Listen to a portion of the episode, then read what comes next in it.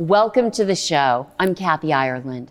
From building sports arenas to manufacturing essential home goods, skilled tradespeople provide the labor and talent necessary to keep our country running.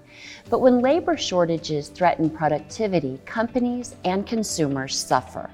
Luckily, one company has developed a wonderfully effective solution. Joining us today is Tradesmen International CEO Marty Wick to discuss the future of skilled labor and his company's position as the most dependable source for proven craft professionals today. Welcome, Marty. Thank you, Kathy. It's great to be here. Well, Marty, we've all heard about the labor shortages that have resulted from the pandemic and sustainable economic shifts, but why have the construction and manufacturing industries borne so much of that burden? Well, I think really it starts pre pandemic. Um, the reality is, this country already had a shortage of skilled laborers even before the pandemic hit. And then, quite frankly, the pandemic just made it worse. So it was kind of a almost a one-two punch. Um, when folks started getting sick, some of the more seasoned craft workers decided maybe I'll opt out and maybe retire a little bit early to avoid um, the, some of the risks of COVID. Mm-hmm. And then when we were all put into quarantine, right, we saw a big boom in folks wanting to buy new homes, remodeling the homes, and then you know um, replenish them with new um, consumer durable goods. And in that situation, construction companies couldn't build homes fast enough, they couldn't remodel them fast enough, and the manufacturing lines couldn't keep up because there was that shortage of skilled labor. But the reality is, this country had a lack of skilled labor going into the pandemic, and that still exists. Um, and ultimately, this country needs to start to speed up our ability to grow more skilled craft workers to offset those that are retiring out. Marty, can you talk about the industries you serve? First of all, we're in the construction industry. So, there we work with commercial construction companies, helping to build large buildings and offices and warehouses. Uh, we're in residential construction. So, there we work on single homes as well as multi family homes.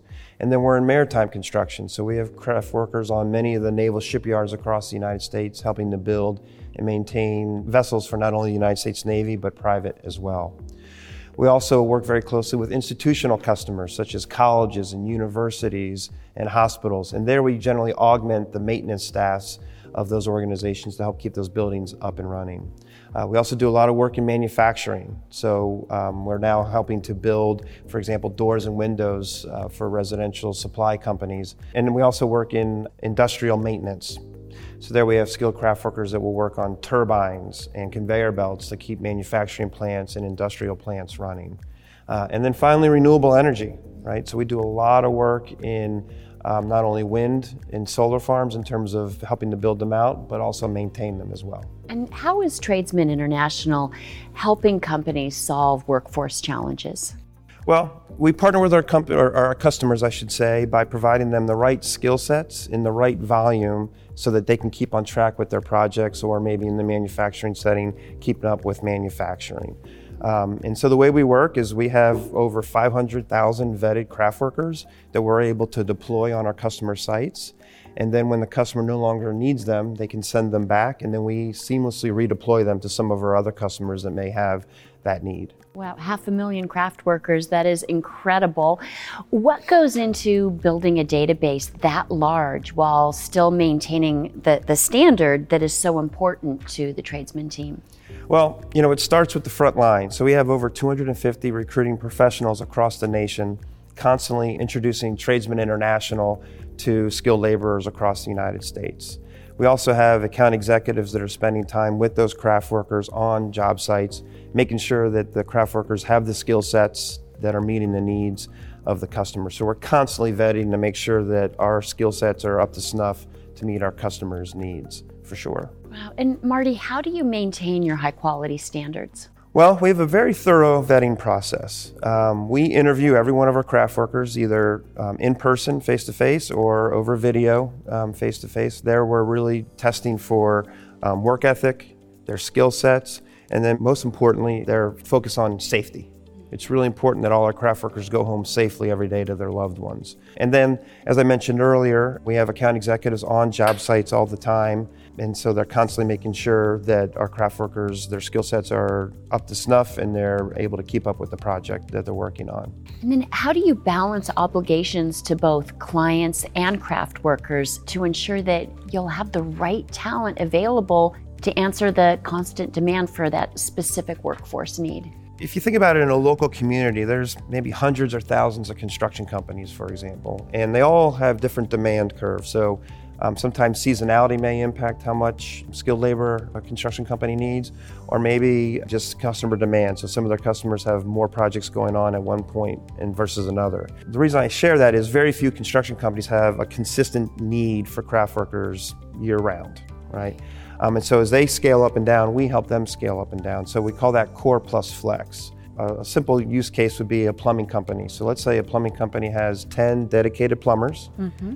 um, and they're usually able to keep them busy. But then they land a project where now they need 15 plumbers for maybe the next five months.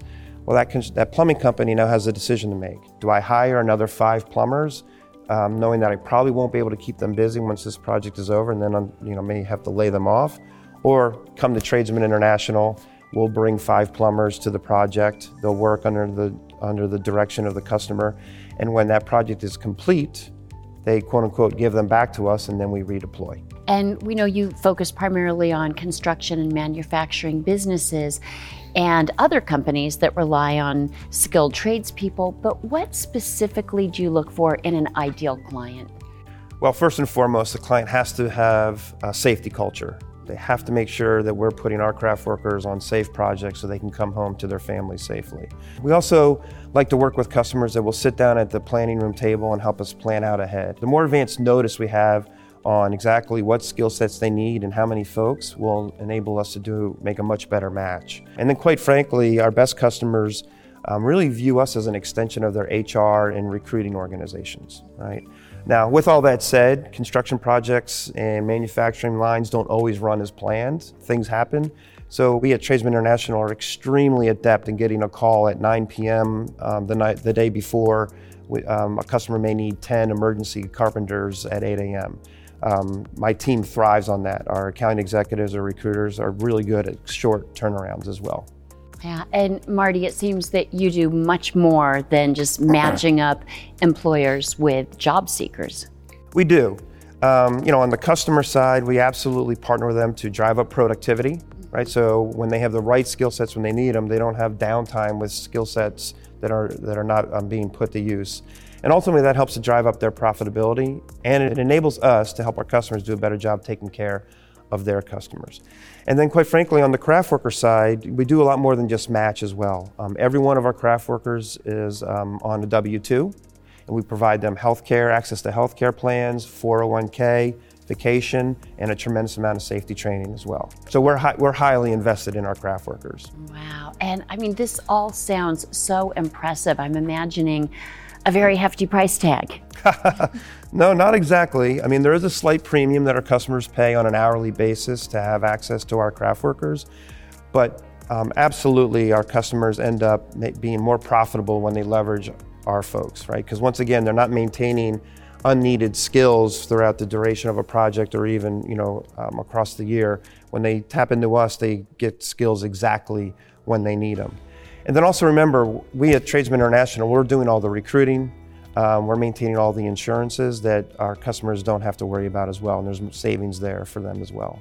That's incredible. Marty, what's next for Tradesmen International? Well, I would argue the sky's the limit. We still have a tremendous amount of opportunity in front of us to do um, to meet new customers and establish long-term relationships, as well as with our craft workers. Um, but in the short run, we're really focused right now on really introducing world-class technology and process improvements all focused on enabling our account executives to spend more time solving problems with our customers and creating more time for our, our, recruiters to spend more time getting to know and establishing relationships with our craft workers. We're also very excited to partner with some of our existing and new customers to help the bigger effort that hopefully is coming soon with the United States, where we start to um, remodel, um, repair, and build new roads and bridges across the United States. Great. Well, Marty, congratulations on all your success and thank you so much for joining us today. Thank you. It's been a pleasure to be here. Thank you. And thank you for watching. I'm Kathy Ireland.